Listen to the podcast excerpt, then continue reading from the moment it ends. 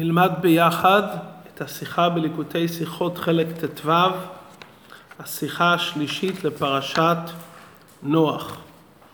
בפרשתנו נאמר לאחר המבול שהקדוש ברוך הוא כרת ברית ואמר ויום ולילה לא ישבותו.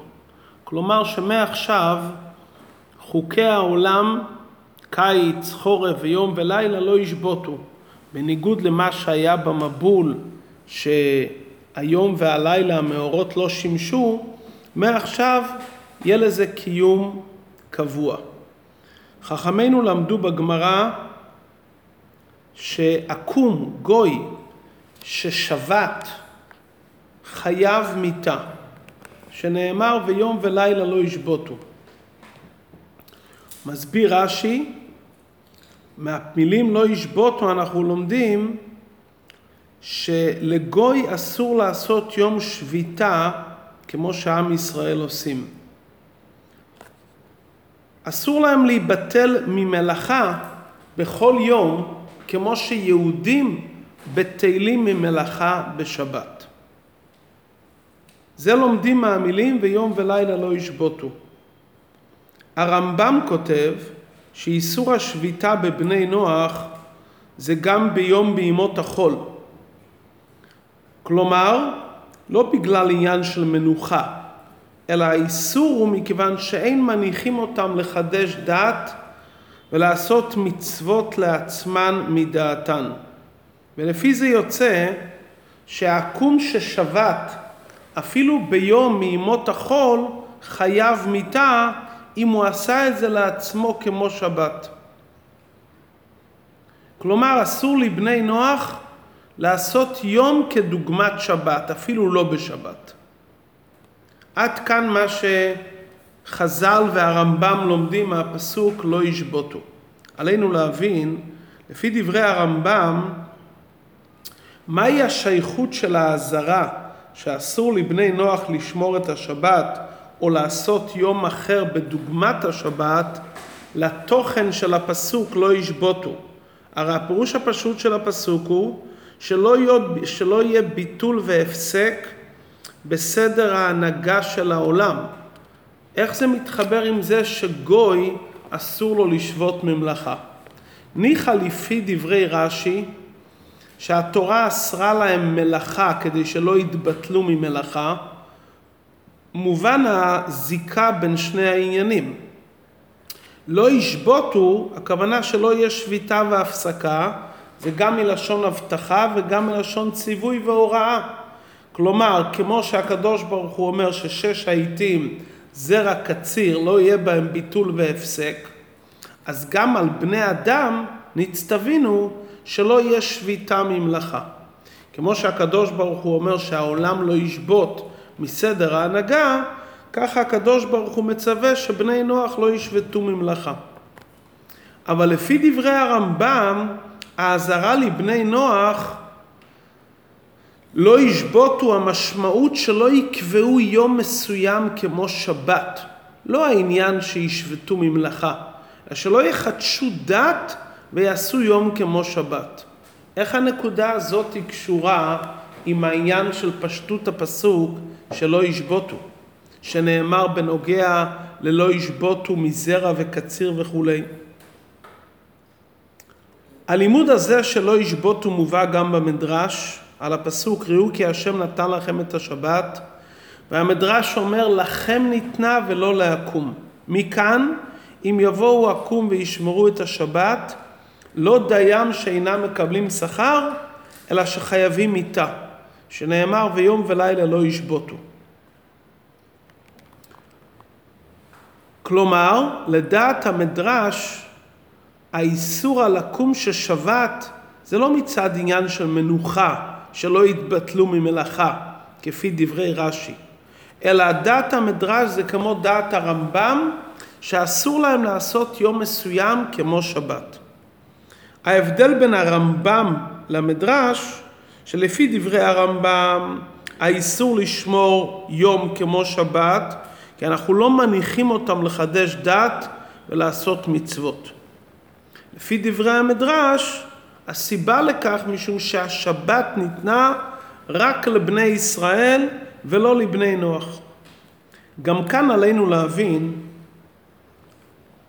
מלבד מה ששאלנו על דעת הרמב"ם, מה הקשר בין האיסור לשמור יום של שבת למילים בפרשה לא ישבותו, עלינו להבין גם לפי דברי המדרש מדוע עניין השבת מושלל כל כך מבני נוח עד שאסרו עליהם אפילו לקבוע יום אחר להיות כשבת? הרי כל העניין של שבת לא קשור לבני ישראל כמו יציאת מצרים. שבת קשור לבריאת העולם. הסברה נותנת שכמו ששבת קשורה עם בריאת העולם, זה שייך גם לבני נוח. כי כל העניין שבני ישראל נצטוו לו לעשות מלאכה בשבת, כדי לקבוע בנפשותינו אמונת חידוש העולם, שהעולם הוא לא קדמון חס ושלום, אלא העולם הוא נברא על ידי הקדוש ברוך הוא. לכאורה הנקודה הזאת בני נוח גם צריכים לדעת, שהעולם הוא לא קדמון אלא נברא על ידי השם, הקדוש ברוך הוא ברא את העולם לששת ימי המעשה, וביום השביעי שבת. לא זו בלבד שבני נוח לא חייבים לשמור שבת, הם אסורים לשמור את השבת. כלומר, אנחנו מונים מהם את האמונה בחידוש העולם. הרי העניין של שמירת שבת זה לזכור שהעולם זה חידוש, ורק הקדוש ברוך הוא קדמון. זה אחד הטעמים העיקריים לשמירת השבת. מדוע אנחנו אוסרים על בן נוח שישמור את השבת? כדי להבין את זה, עלינו להקדים מה נגרם על ידי המבול בעולם.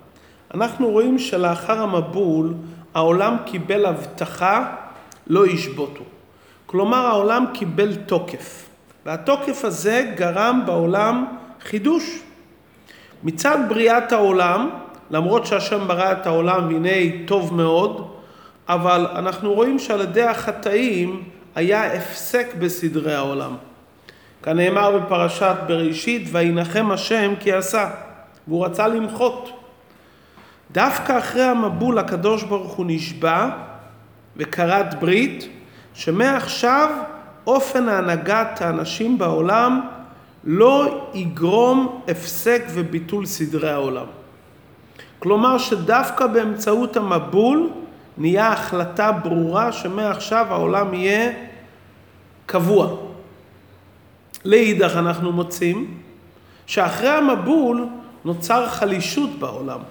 כדברי הרמב"ן, עד המבול היו ימיהם באורך, כלומר עם אריכות ימים, ומאז המבול ואילך הלכו ימותם הלוך וחסור. מאז המבול התקצרו הימים. אז מה המבול גרם? תוקף בעולם, או שהמבול גרם עניין של חלישות, שאנשים חיים חיים קצרים יותר? כדי להבין את העניין בעומק, עלינו להקדים, העולם הרי נברא בשביל התורה. מה קרה בשעת מתן תורה?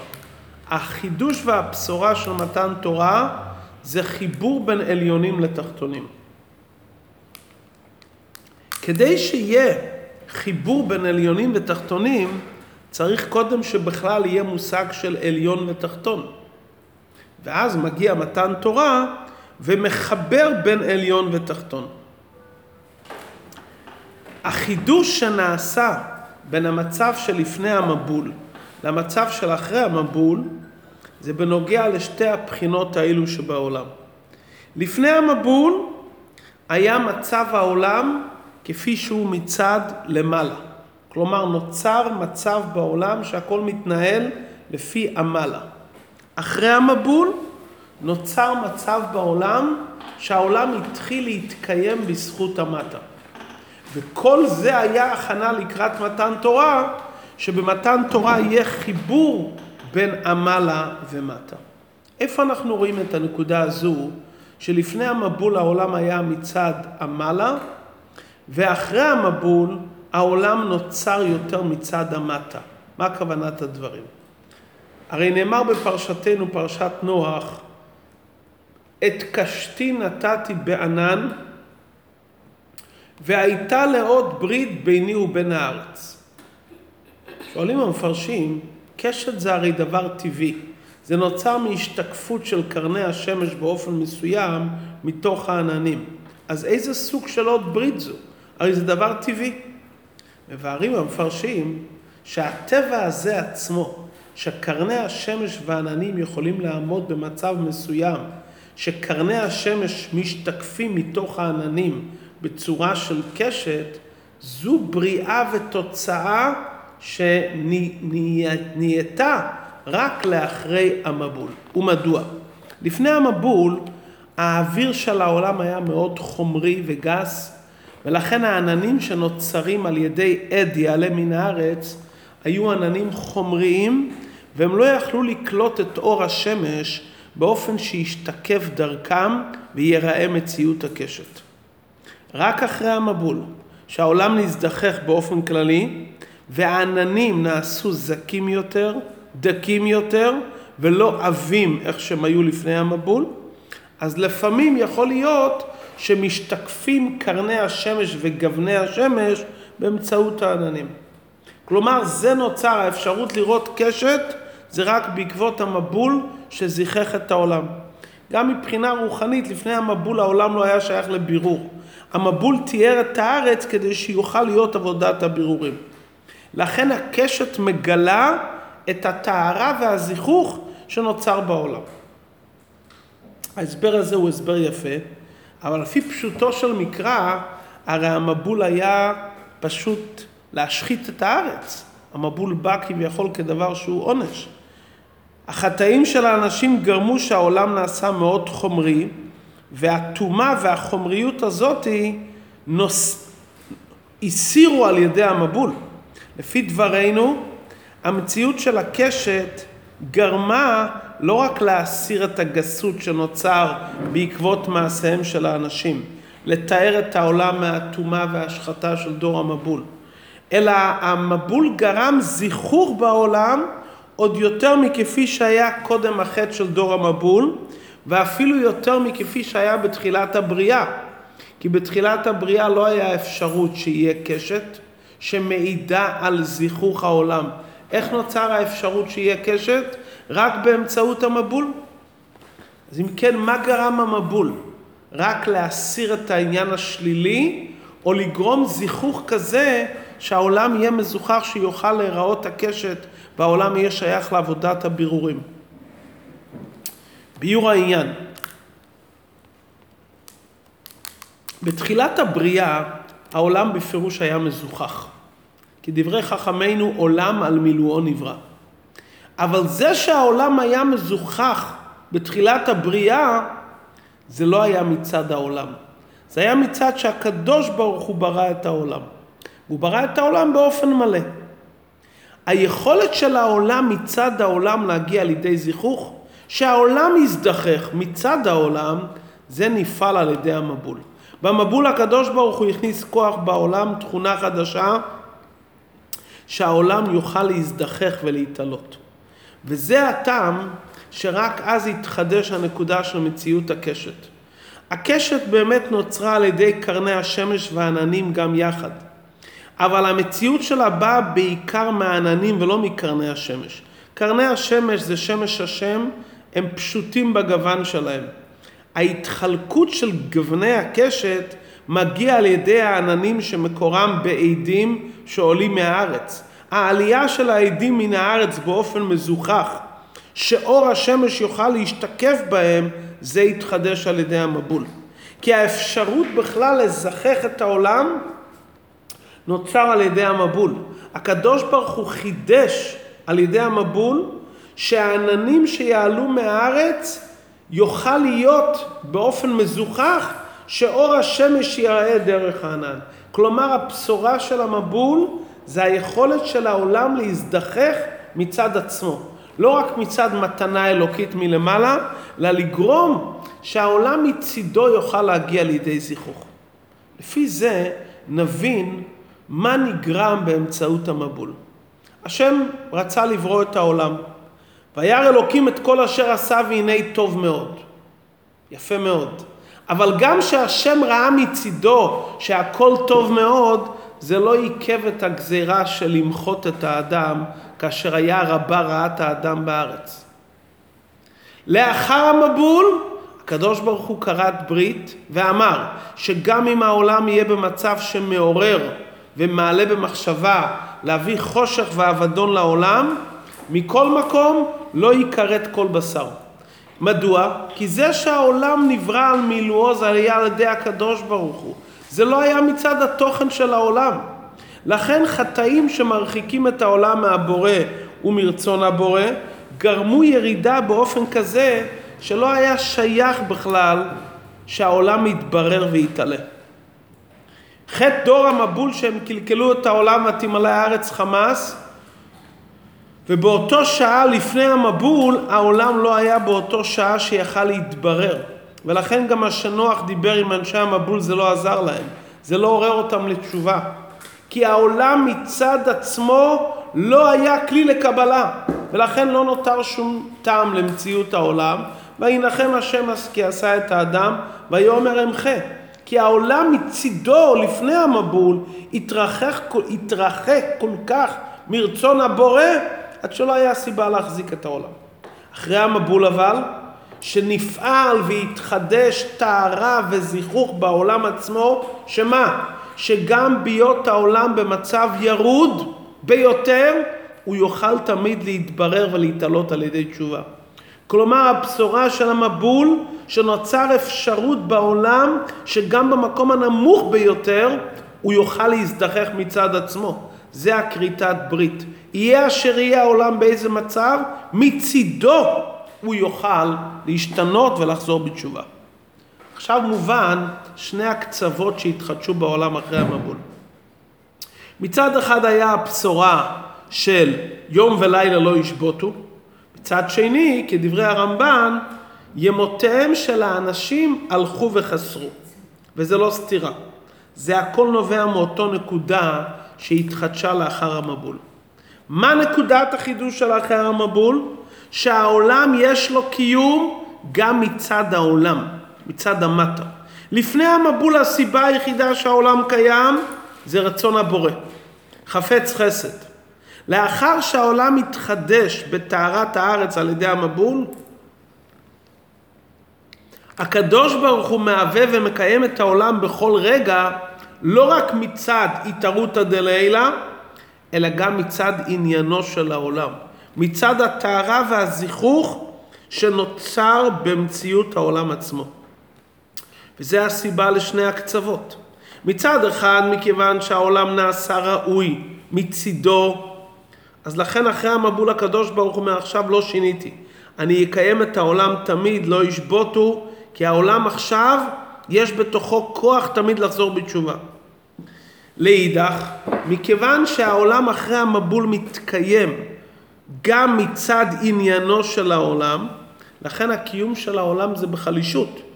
כי זה לא רק מצד התערותא דלילה, זה מצד מציאות העולם כפי אופן מדידת הנבראים.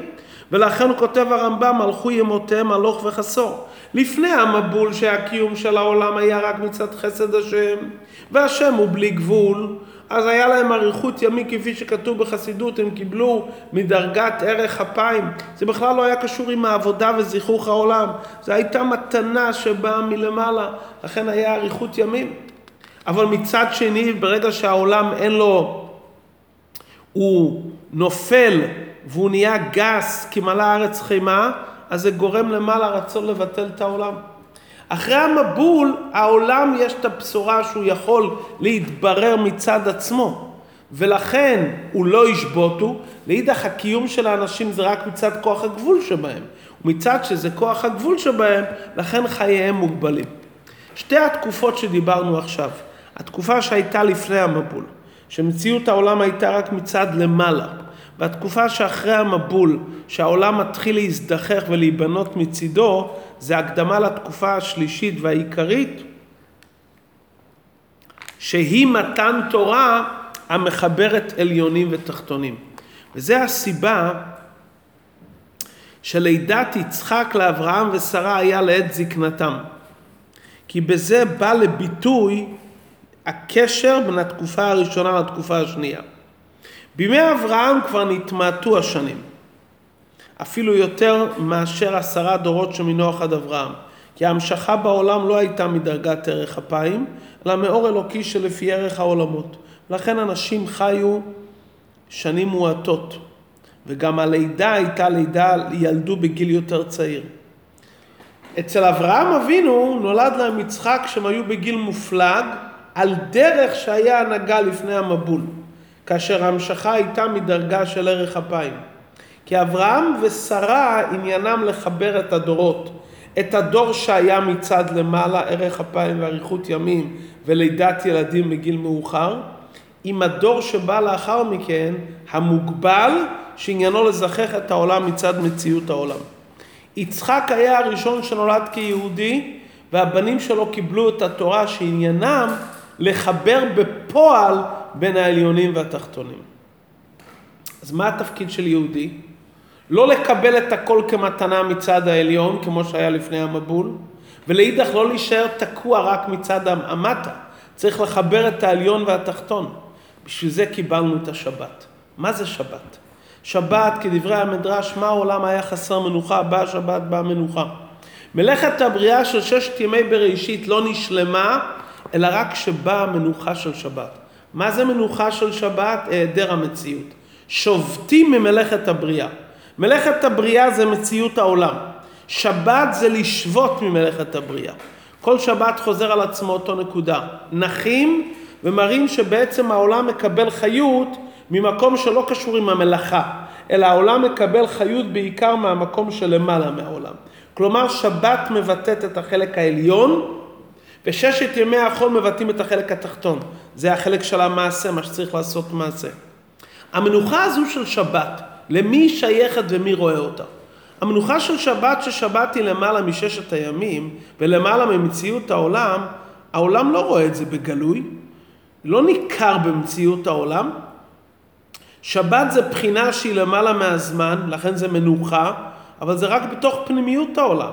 בתוך חיצוניות העולם אי אפשר לראות הבדל בין שבת ליום חול. עם ישראל שהם החלק הפנימי שבעולם, הם מגלים והם פועלים חיבור בין ששת ימות החול, שזה העולם איכשהו תחתון, עולם גשמי, לבחינה שלמעלה מהעולם שזה שבת. אור השבת מגיע, משפיע בגלוי על המציאות של היהודי. עם הארץ לא משקר בשבת. הנשמה היתרה של שבת פועלת שינוי בטבע של הנפש הבעמית של האדם. אינו דומה אור פניו של האדם בשבת ליום אחר. וזה ניכר גם בטבע הגשמי של גוף הגשמי, כפי שהרמב"ן שמביא בשם אחד מגדולי חכמי הרופאים, שבליל שבת ויום שלו יש שינוי גדול בכל השבת, בדופק של היהודי, בין יומות החול לשבת, כי מאיר בשבת אצל היהודי האור העונג העצמי של יחידה שבנפש. זה יהודי, שיהודי מתחבר לחלק הפנימי של השבת. העולם עצמו בשבת זה אותו זמן, זה אותו מקום. אז מי שקשור למציאות העולם, לא מאיר אצלו הנקודה של המנוחה של למעלה מזמן ומקום. כי מי שקשור עם התבלין המיוחד של שבת זה רק יהודי, כי הוא בעצם קשור עם המקום של למעלה מן העולם. לכן שבת מושללת מבן נוח. אסור לו לעשות יום כמו שבת. כי הכוונה של הבריאה שיהיה עולם. עולם עם עשייה, עולם שיהיה חסר מנוחה, עולם שיהיה בתנועה, עולם שיהיה במלאכה. והגוי הרי הוא מוגבל, הוא לא קשור עם החלק הפנימי של העולם, הוא קשור למציאות של הזמן והמקום של העולם, הוא קשור לעולם איך שהוא נברא בששת ימי בראשית, והתפקיד שלו להחזיק את המציאות של העולם מצד המציאות של העולם, מצד החלק התחתון של העולם, מצד החלק הגשמי. יהודי יש לו עוד שליחות, להביא את מנוחת השבת, את החלק העליון, ולחבר את זה בתוך מציאות העולם. זה השבת וזה כל המצוות שיהודים עושים, הם לוקחים את הדבר שלמעלה מן העולם, את העליון, ומחברים התחת... עם התחתון.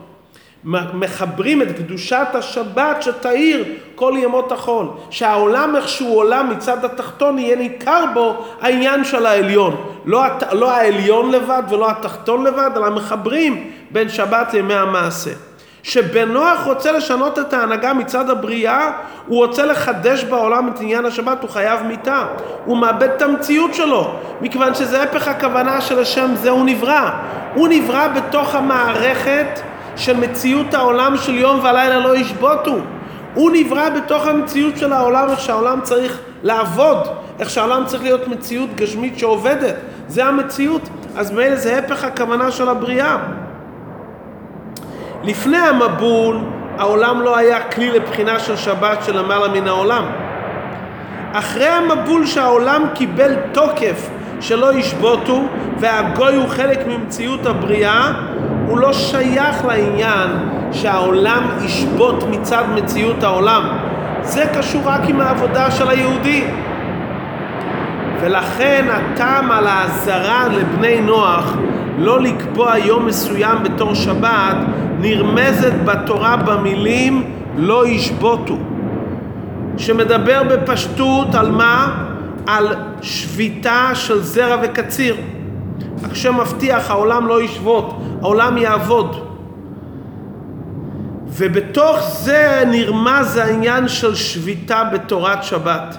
שמכיוון שבני נוח מושללים מהמציאות של שבת, זה תוצאה מלא ישבותו. מכיוון שבמבול הוחלט שהעולם כרגע יהיה תקין ולא ישבות, ויהיה בעולם שש עיתים, כי הקדוש ברוך הוא קבע בעקבות הטהרה של המבול, שהעולם יהיה בתוקף המציאות כעולם גשמי, שכל עונות השנה יהיו ויום ולילה לא ישבותו, בן נוח אסור לו להביא לעולם את ה... בלי גבול של למעלה מהמציאות של שבת, שזה שבת.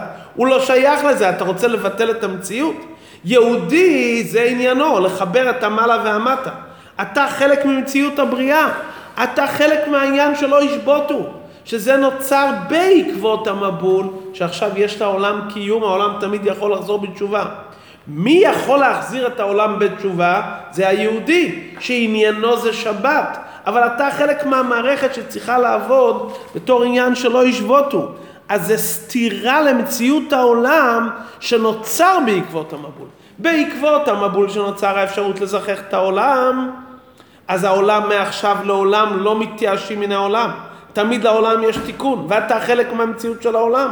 אתה חלק מהמציאות של התנועה שבעולם, של מציאות העולם, אז התפקיד שלך לעבוד. כמובן כל אחד יכול לנוח, אבל מנוחה של שבת הרי זה לא מנוחה. מנוחה של שבת הכוונה, לא לומר, הכוונה לומר להביא את החלק העליון שלמעלה מהבריאה ולחבר אותו עם התחתון. להביא את העולם למציאות של ביטול ודביקות בעליון, זה עבודה של יהודי. גם יהודי נמצא כל השבוע במשך בתוך העולם. אבל יהודי בעצם תפקידו לחבר בין העליון ותחתון. לכן היום ולילה לא ישבותו, מכאן לומדים חכמינו, שבנוח ששבת חייב מיתה. כי הלא ישבות הוא גרם שהוא חלק מהעולם. ההבדלה הזאת בין יהודי לגוי, שיהודי קשור בעצם למציאות השבת, ועניינו להביא את הקדושה ואת העליונים בתחתונים, לחבר בין עליון ותחתון, שזה עניין השבת, שבת פני מתברכים כל הימים, זה העבודה של יהודי, לא שייך לעבודה של גוי.